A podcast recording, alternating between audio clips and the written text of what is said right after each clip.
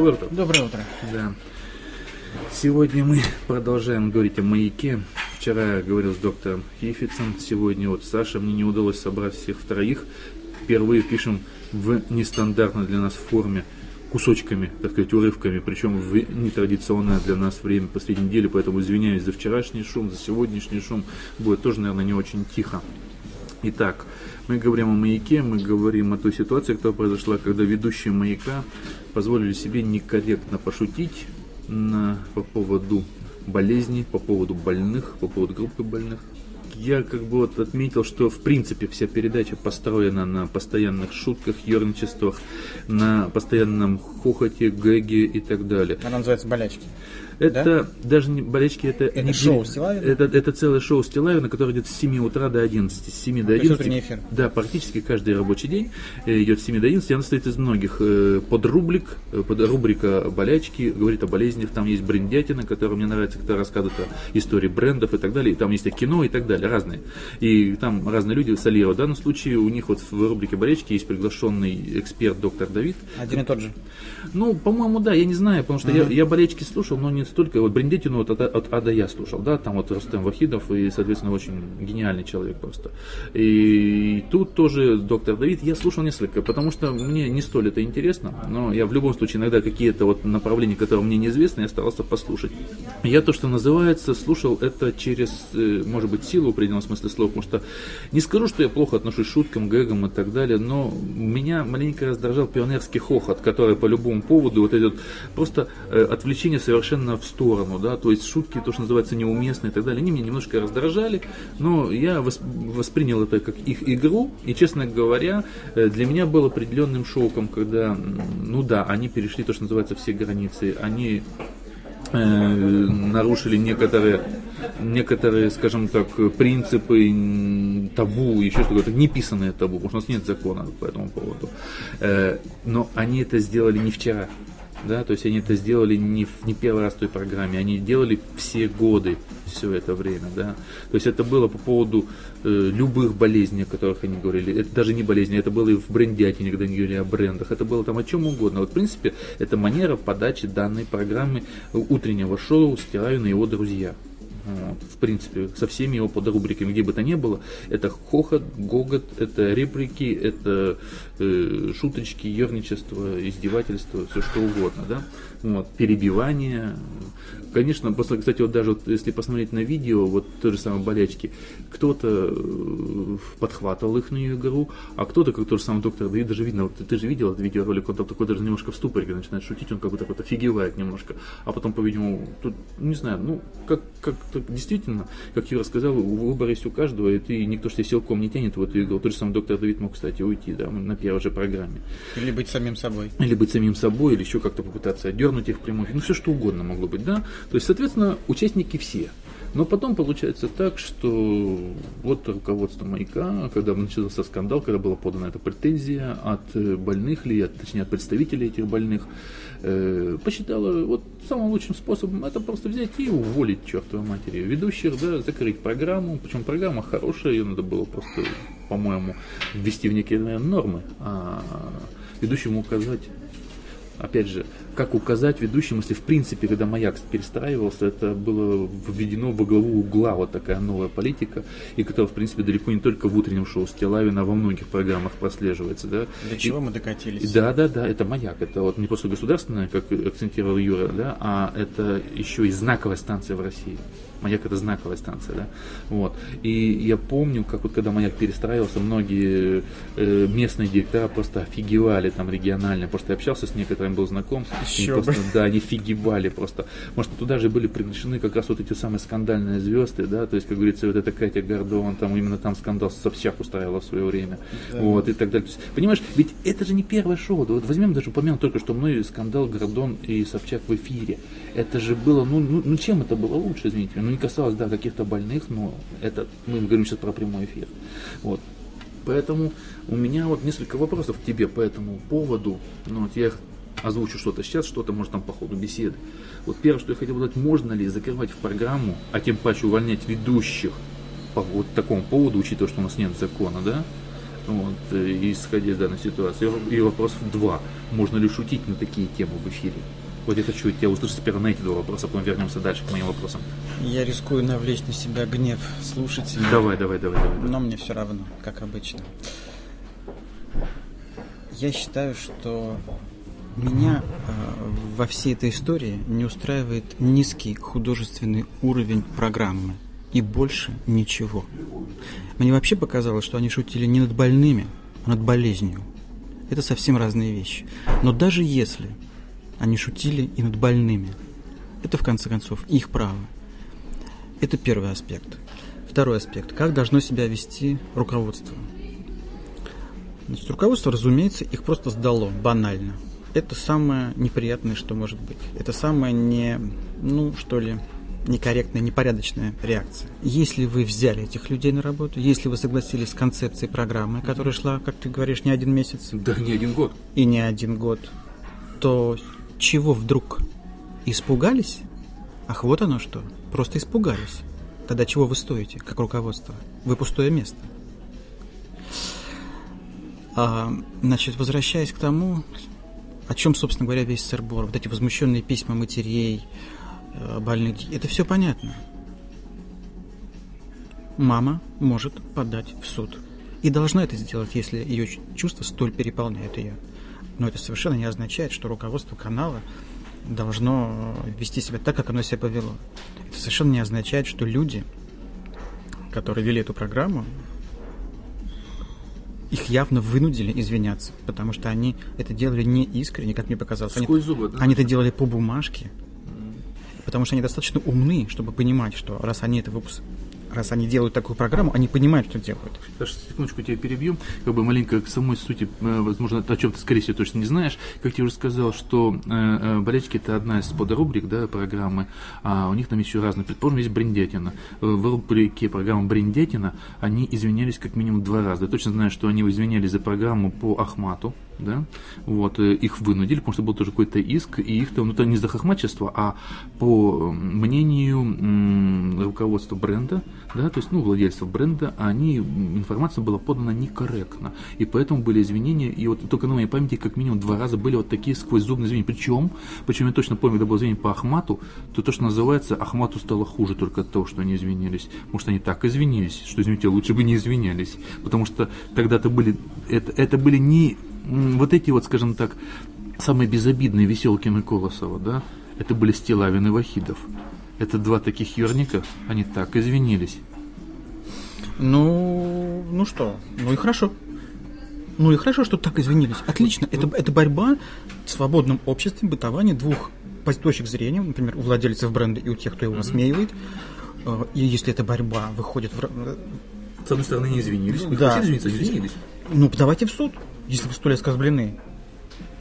То есть не, не то, что эти люди, которые вели программу, там, обидели ребенка реально, физически. Нет, они посмеялись над самой болезнью, или они посмеялись над вашим брендом. Угу. И вы, вам, вам настолько, вы настолько умны, что вы восприняли это всерьез. Более того, вы настолько умны, что вы стали высказывать каналу претензии, вместо того, чтобы просто усмехнуться. Воспринять это адекватно. Даже если вы считаете, что они не правы, что это не смешно. Но вы живете в обществе, на вас смотрят. Смотрят на вашу реакцию. Если вы всерьез воспринимаете вещи стебовые, то о вас и о вашем бренде складывается у потребителя определенное, ну, участие потребителя, определенное мнение, что вы просто элементарно не умны, вы лишены чувства, лишены чувства юмора. Это не красит ни ваш, ни ваш бренд, о котором вы печетесь люди перестают быть лояльны к нему. Тогда я закольцу немножко вопрос. А если, предположим, представить на секунду, что ты был бы болен вот этой болезнью, я боюсь, что не выговорю слов, просто я вчера не смог этого толком. Да, да, да, вот я вот у меня язык косноязыкий в этом плане. Ну понятно, вот. почему. Да, да, да, да, вот если, предположим, ты бы болел, не дай бог, такой болезнью, и ты, ты услышал бы это в эфире, вот как вот ты, вот как больной, да? Ну вот если бы я был таким, какой я сейчас есть, да. и при этом я бы болел, да ничего, Ничего, меня, меня это не задевает. А если меня... бы ты знал, что ты от этой болезни умрешь через 2-3 года? Ну, меня это не задевает, этот эфир. Ну, поймите, это в принципе не может задеть. Потому что на... Э, ну, смеяться можно надо всем. Ну, а ты, вот это сейчас ты говоришь, да? Да, это я говорю. То да, вот, это, вот это, ты можешь это, позволить смеяться над, вот, над да, твоей болезнью какой-то. Да. Люди должны подниматься на этот уровень. Потому что если не смеяться над болезнью, можно просто лечь в могилу. Люди должны подниматься над своей болью, в конце концов. Вопрос уместности, как это делают другие люди, вопрос, как они это делают, насколько это они делают э, профессионально, именно с точки зрения профессии, их ремесла. Потому что то, что я услышал в этой программе, это было именно непрофессионально. Вот эти вот и в результате не было даже понятно, что они там говорят, эти смешки какие-то, эти какие-то реплики, вот, вот, каша во рту. Вот все программы. вот это. вот, это, вот к этому у меня колоссальные претензии, к профессионализму. Вот, к сожалению, это тот стиль, о котором говорил, который меня заставляет, ну, как бы, то, что называется, сквозь зубы слушать э, те их подрубрики, которые мне нравятся, да. Я в свое время, в принципе, я небольшой любитель творчества Стилавина, и когда они были вдвоем с Бачинским, спокойным, да, и так далее, я вообще тогда невозможно было слушать. Да, я тоже, вот. это тоже не, не я, моя программа. Я начал слушать в свое время не из-за Стилавина, а из-за Вахидова.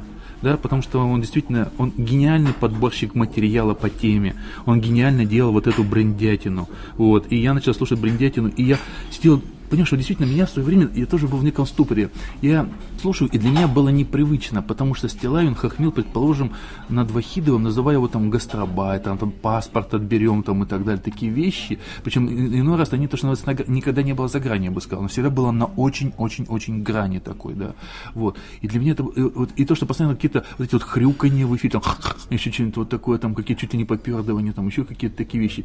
Значит, нарочитый громкий чих в эфире, там, еще что-нибудь такое. Вот мне кажется, казался такой-то вот такой вот подростковостью, да, то есть вот именно да. 14 лет примерно. Мне тоже так кажется. Да, вот, и это тот стиль, который Стилайн втянул всех постепенно, постепенно всех. Кто-то втянулся более э, удачно, как Вахидов, он подхватил, он смог это пропустить через себя. Вот он как раз ровно то, о чем ты сейчас говоришь, когда говорил про себя, что ты мог бы не э, переживать, когда если бы смеялись над твоей болезнью, потому что там смеялись во время того, когда Вахидов рассказывал о серьезных вещах, да, смеялись над тем, что он таджик что он понаехавший тут, что он вообще балбес там и так далее и тому подобное. Он ухитрялся не просто не обижаться на это, а тут же это парировать. Только так. Да, парировать, причем смешно парировать. Только так. Вот. А в те времена, как раз вот, когда это все начиналось, те же самые Веселкин и Колосов, они вообще не хохмели по этому поводу, они пытались даже останавливать, но потом они втянулись постепенно. И в итоге именно они сейчас попали под раздачу. Да, это, конечно, ирония. Злая это, ирония. это злая ирония судьбы, да. Ну, одним словом, я хочу сказать, что это, конечно, история глупая, совершенно глупая история. Очень глупо повело себя руководство канала. Это мне не нравится больше всего. Совершенно бездарно и тупо. И это не может не расстраивать, потому что это взрослые люди. Так, тогда третий вопрос, который я отложил на сладкое – политкорректность. То, в принципе, что мне кажется самым интересным в данной ситуации – вот сейчас, скажем так, э, э, когда происходит вот это вот, ведь сперва, прежде чем вернуться к политкорректности, я напомню еще один момент, который, может, ты упустил. Это то, что первым шагом было закрытие программы, то есть первым шагом было извинение, вторым шагом было закрытие программы, третьим шагом было увольнение сотрудников, а четвертым шагом одного, да, второго отстранения. Да, ну, да, вот. А четвертым шагом было это забирание практически у всех зарплаты и перечисление в фонд больных мы не выговорю. Ну, то есть руководство канала, само того наверняка не желая, находясь в испуге, сделало из этого комикс. Да. То есть сделало, как наша власть себя ведет, сделал максимально все против себя. Я говорю, как при советской власти это называлось компанейщина, да? То есть была компания, нужно там вычистить кого-то откуда-то. И вот начнем с этих. Вот. И сейчас я хочу перейти плавненько к теме политкорректности. То есть вот сейчас больные подали иск, правильно сделали, как некоторые говорят, да, правильно сделали. Но вопрос в другом. Я знаю, что вспоминаю. Я как человеку, скажем так, хорошо знающим, ну, относительно хорошо знающим американский быт, наверняка известно, что в отличие от гомофобной России, там геи имеют нормальные права, и даже более того, там иной раз это выгодно. Да, есть чудесный фильм французский, правда, «Хамелеон», где рассказывается, как один человек, которого хотели уволить за профнепригодность, был фиговым бухгалтером, просто ему подсказали, и он сделал, что он якобы гей. И он стал королем. Его не смог, никто не мог потому что не дай бог мы тронем гея, да? Это же нас сразу обвинят. Такая же ситуация есть, предположим, с людьми маленького роста, которых называют лилипутами или карликами. Они могут себе много чего позволить, а попробуй тронь. Тронул карлика. Понимаешь, я про что говорю? Ты понимаешь, к чему я клоню? Ну, как быстро мы придем в, вот если мы пойдем таким путем, к тому же самому, к чему пришли по мультикультурализму, да, то есть, э, ну ты понимаешь, вот хотелось бы очень сильно мнение твое. Ну да, ну просто ответ прост, во всем хорошо, мера, потому что ты прям за доктором повторяешь. Ну, а я не знаю, здесь нет вариантов. Ну, потому что быть гомофобной, гомофобной страной ужасно совершенно. И быть страной, в которой например, такой явный перекос, что просто, ну, это уже становится ну, неприлично, и уже явно видно всем, что если человек принадлежит меньшинству, его вообще берегают, сдувают пылинки, таким образом нарушая права большинства. В данном ну случае. или обратный перекос, когда в России может, в принципе, начальник приставать к женщине как угодно, ничего не будет, или как в Америке, ну, да. в принципе, даже боятся двери ставить да. закрытую, ну, не все, дай бог обвинят. Ну, это все безумие, просто то безумие, может быть, чуть более цивилизованно, скажем так. Ну, а чем оно лучше? Но оно, оно прошло стадию, стадию дикости, оно прошло стадию наказания человека. То есть там вопросы сегрегации, да, помнишь угу. все эти дела? Там реально людей убивали да, еще, еще в прошлом веке, в середине, еще совсем недавно. Угу. И это гораздо хуже, чем просто обижаться. Ну, да. да, это все-таки, согласись, другой уровень. Вот, и поэтому они это смогли найти подняться, пережить и никогда, вероятно, к этому не вернуться. А мы сейчас в этом живем. Они живут в стадии другого перегиба, более цивилизованного. Ну, смотри, перегиб идет же волнами. Вот возьмем тоже упомянутый мультикультурализм, да. С одной стороны, сперва мы не принимаем там всех там турков и так далее, с другой стороны, потом мы даем им все условия сейчас про Германию, а с третьей стороны, мы опять их начинаем не принимать, говорим, слишком много мы вам дали. Или как во Франции. Сперва мы, говорится, являемся колонизаторами, угнетаем, э, как бы, так, чтобы неграм-то не назвать, угнетаем чернокожих. Вот, э, афроамериканцы. Да, афроамериканцы. Не, они не американцы, они афроафриканцы. Афроафриканцы. Э, то есть, а потом мы чувствуем себя подонками и начинаем, наоборот, предоставлять все возможные права, потом мы говорим, не, ребята, не ходите в хиджабах, не, ребята, вообще что вы черные такие? Значит, я думаю, что постепенно будет выработана, выработана и найдена оптимальная модель поведения. Просто для этого нужно быть на этих качелях, играть в эти все водовороты, удивляться самому себе своей реакции. Вот, э, то, что было год назад, когда ты верил в одно, сейчас ты понимаешь, нет, так нельзя нужно время. Пока что прошел маленький отрезок, нужен больший отрезок. А, и люди, и те, и другие, и угнетаемые, и угнетатели, они придут к какому-то консенсусу. Придут, думаешь? Я думаю, что придут, потому что они движутся к нему и вопрос времени. Просто угнетаемым раз нравится вот именно то, как к ним относятся. Ну, одним нравится, другим не очень. Это все да. большие группы населения, это все Однозначно, будет утрясаться. Да. Вот это вот усредненное мнение, оно как-то будет, что у одной группы, что у другой, оно будет как-то приходить в какую-то норму, становиться более спокойным. И будут най- найдены оптимальные модели поведения. При, да том, что, при том, что, конечно, будущее за открытым миром а не закрытым. Потому что та, та реакция Европы сейчас, раз уж мы об этом заговорили, что mm-hmm. все резко закрывать, ну там в какой-то степени, да, по крайней мере, разговоры об этом, это ведь тоже неправильная реакция. Ну, понятно, что, ну как не остановим прогресс, как не остановим человеческая мысль, точно так же неостановимо перемещение людей, самые разные, да, невозможно устраивать вольно или невольно гетто где-то. Это, это, последствия этого ужасны и цивилизованная Европа, как и весь мир, понимают это. Просто пока еще не знают, как этого грамотно избежать. Попробовали вот так, получилось не очень грамотно. Будем пробовать иначе. Ну да. Ну вот у нас в Москве периодически, там, не знаю, во время свадеб стреляют. Причем так иной раз кажется, что это делается то ли с каких-то нарочитых принципов. Как вот сперва один пострелял его свадьбу, его, в принципе, публично наказали, а вот Давича буквально на днях опять очередной стрелял, хотя уже вроде известный результат. Ну, ты знаешь, ну, это, я все-таки думаю, что это, это частный случай. У нас Думаешь? не каждый день вот происходит то, вокруг чего разгорелся вот тот самый сырбор по, по, сырбор по поводу, значит, дагестанской свадьбы. Ага. Ну, это все это частный случай. Вот если это будет, там, не знаю, каждую субботу, тогда это тренд, тогда это действительно нечто заслуживающее внимания и разбора. Угу. Ну и потом, ну, если есть э, законы бытования в городе, значит, должен быть опять-таки кто-то, кто за этим следит кто живет на наши деньги, опять-таки. И там уже не важно, дагестанская свадьба, э, иудейской свадьбы или там православной свадьбы. Если нарушаются законы бытования в городе, извините.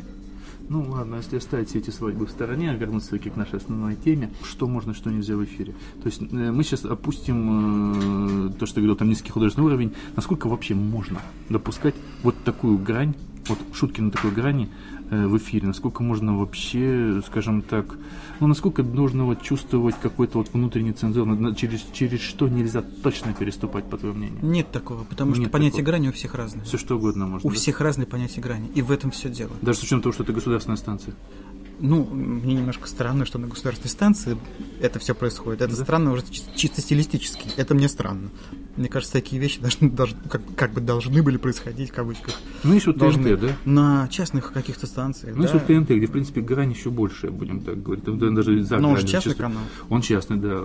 Поэтому мне странно, что просто маяк теперь такой. Это как бы странно. Ну ладно, хорошо. А тебе не странно, что на ТНТ никто не подал до сих пор в суд, как говорится, а подали а, вот именно... Ну, а может, подавали на дом, я не знаю. Может, просто не нашло отклика какого-то, резонанса. Да. Нет, нет понятия однозначной грани. И значит, будем, все, будем встречаться в суде. Хорошо бы, чтобы он был честный и справедливый. Вот этого хотелось. А то, что будем встречаться в суде, это однозначно, потому что мы очень разные. И это очень хорошее многоточие. Всего доброго. Всего доброго.